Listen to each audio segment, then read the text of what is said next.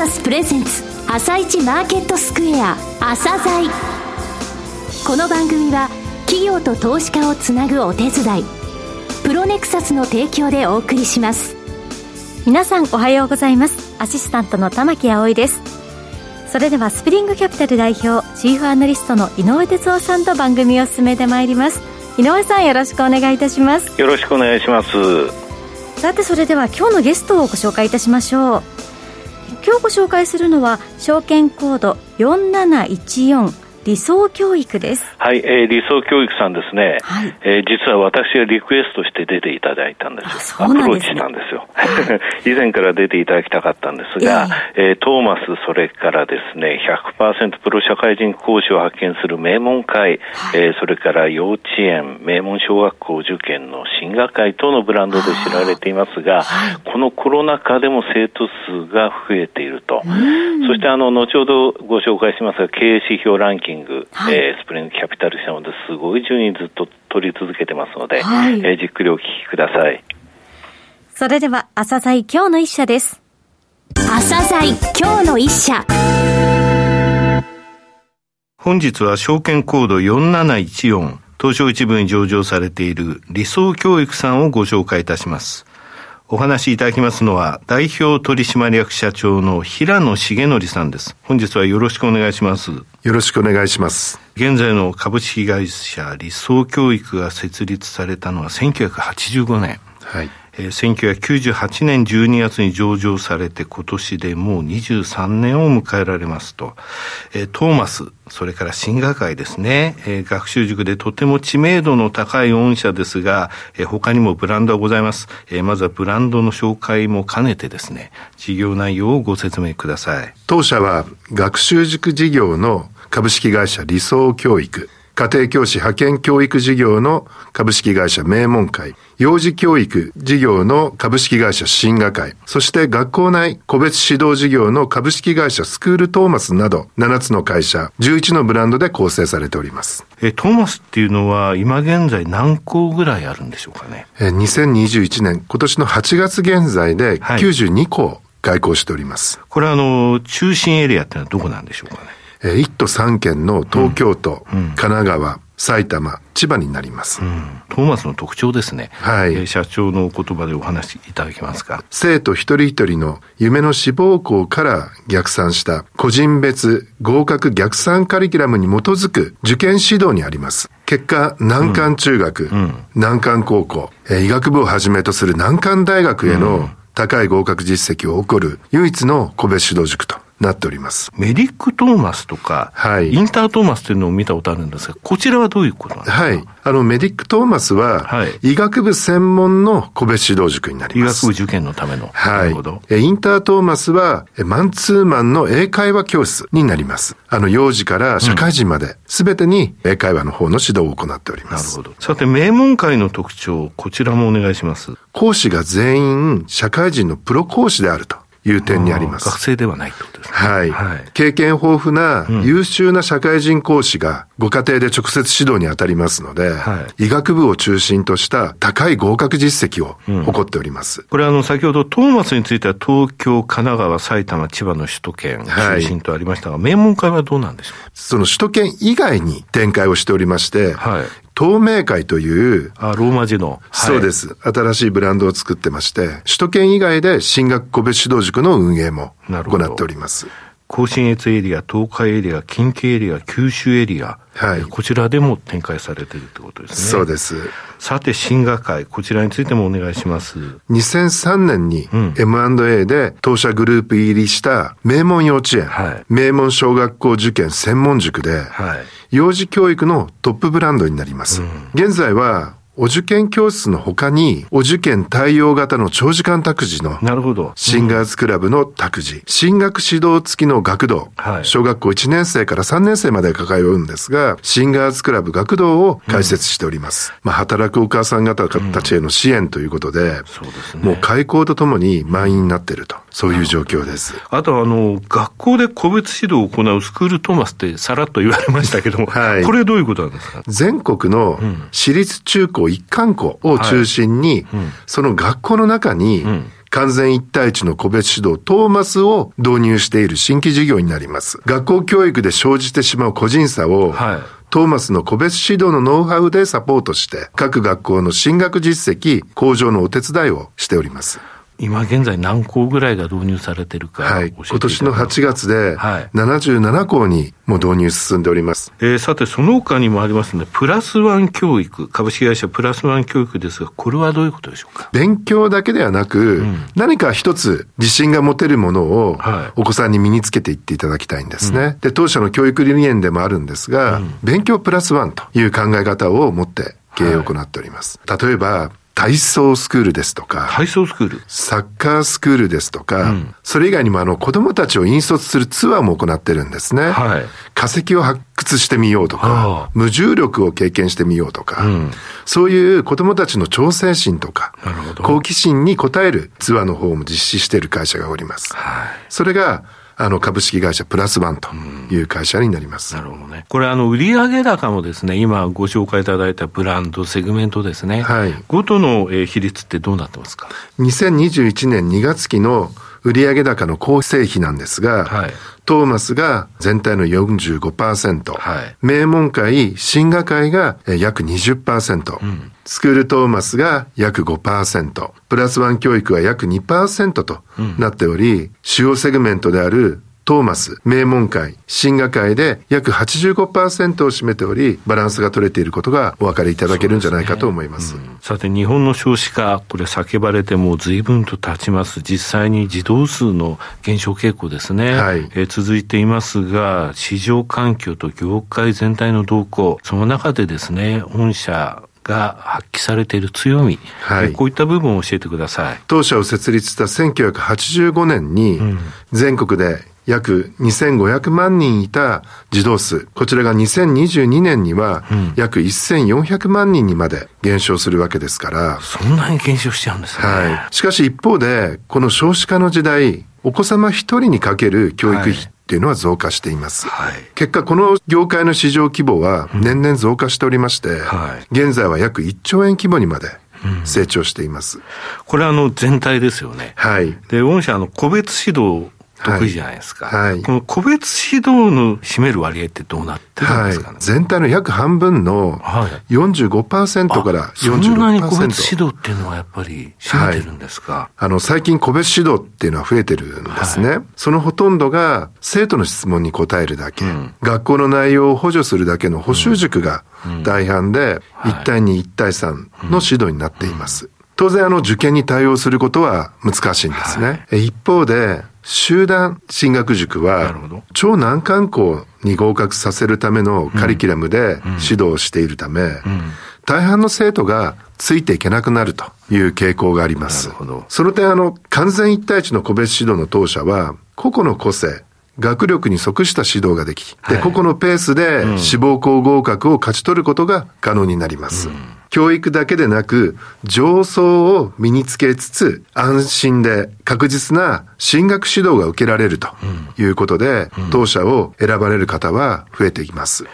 今回のコロナ禍の影響ってどうでした？やはりあの集団指導塾は、その指導形態からクラスターが発生するリスクの排除が難しいんですね。うん多くの集団指導塾がオンライン授業に切り替え始めています。はい、一方当社はコロナ禍が始まる昨年の4月に、はい、同業他社に先駆けて、数億円をかけて、コロナ感染防止設備工事の方を実施しました。うん、高さ190センチの防御壁で囲まれた個別ブースすべてに、講師と先生を隔てるビニールカーテンを設置して、全講師にフェイスシールドを配布、着用させて、マスクをもさせて、授業をに当たらせています。こうした取り組みは、あの、マスコミの評判にもなりまして、安心して対面授業が受けられるのはトーマスのみという評判につながり、生徒からの問い合わせが増え、昨年夏には在籍が回復して、現在さらに成長を続けています。さらにあの、今年7月に当社の社員、講師、通われている保護者ですね。はい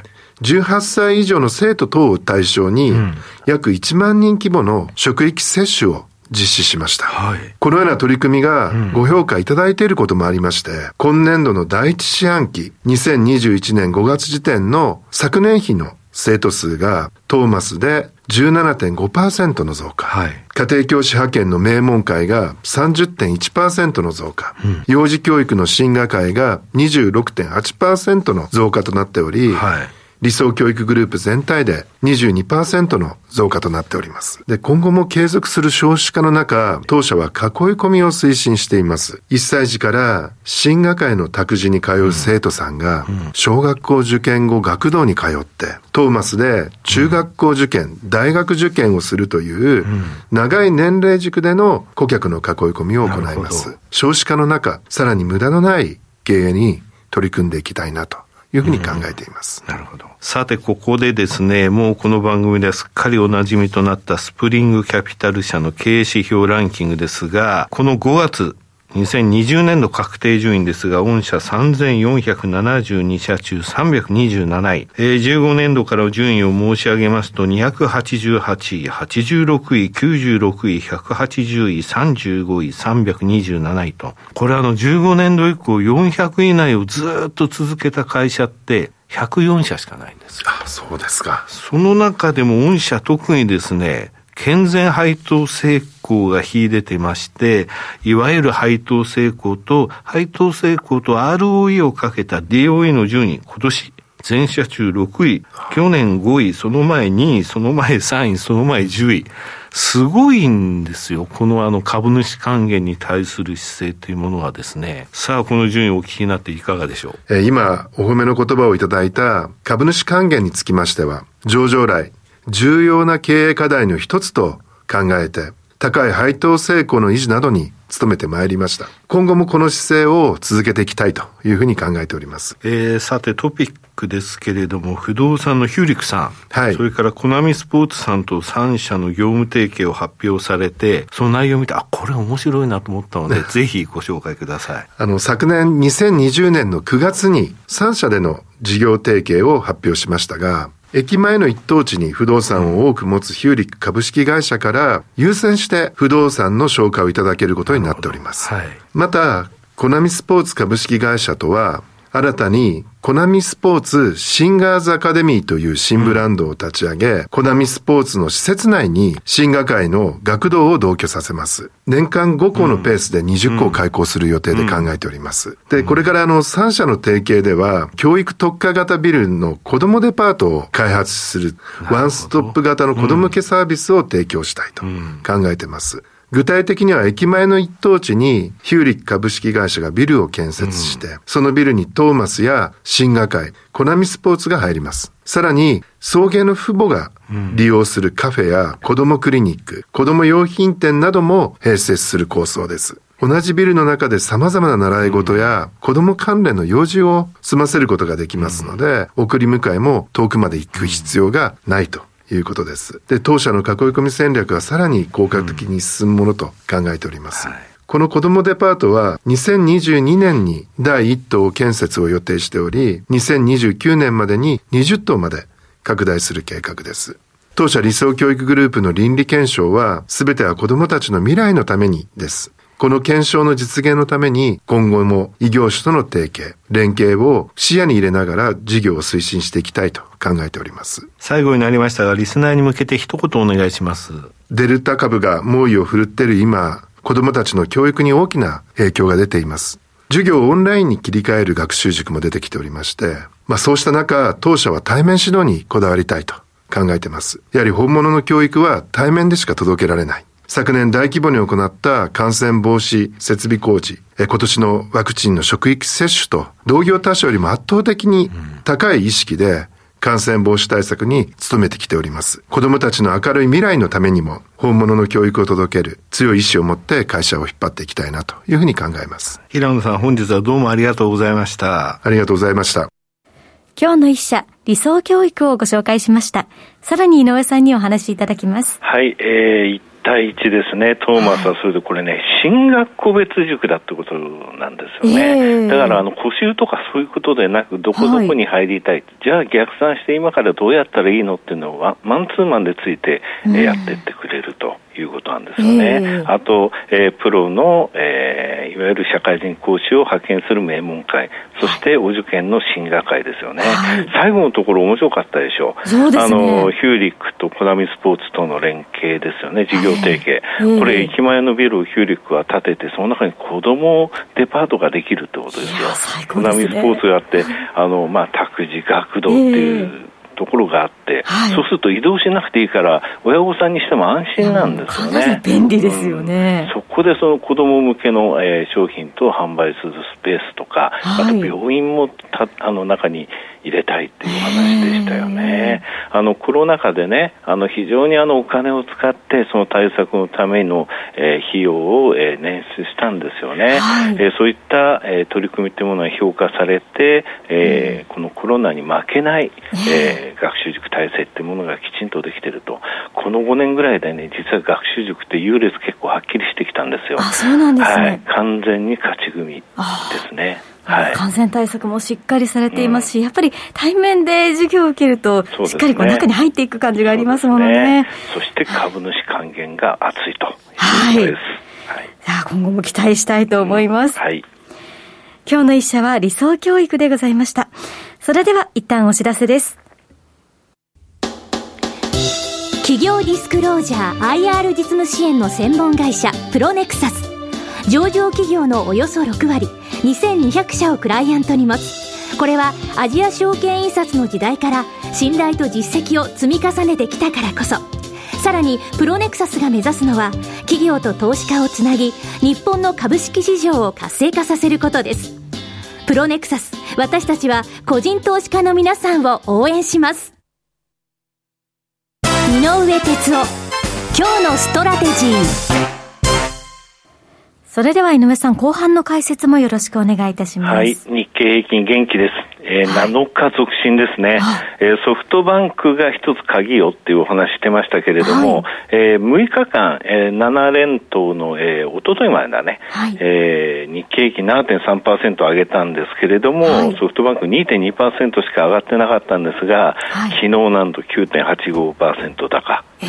こういうのはやっぱり先物の買い戻しの時に出てくるんですよね。はい、あの、この番組で申し上げた先物手口でクレディ・スイスとかソシエテっていうのが出てくると CTA ってって商品先物系ファンドの買いあの売買でガチャガチャやってるだけって言いましたけれども、うんはい、その他にゴールドマン・サックスとかモルガンとかシティとかね、うん、JP モルガンとかいろんな顔があの先物手口見てると出てます。うん、先週1週間、えー、丸々日経平均上がりましたので、はい、こういったところで先物の買い戻しが起きてるか、起きたのかどうかっていうのは注目。それは明日の夕方発表されるんですけれどもね、はい、これがね、全部、えー、先物7兆円ある残高買い戻されるのはちょっと厳しいと思うけれども、うん、えー、8月の時点で申し上げましたけど、これ4兆円まで買い戻されたら、理論上は日経平均3万1500円ぐらいまでいくんですよ。あはい、あの3回での合計が15%までいきましたが、その5日移動平均はまだ7.3%、うん、これが10%ぐらいのところまではまだ上昇余地があると思います。はい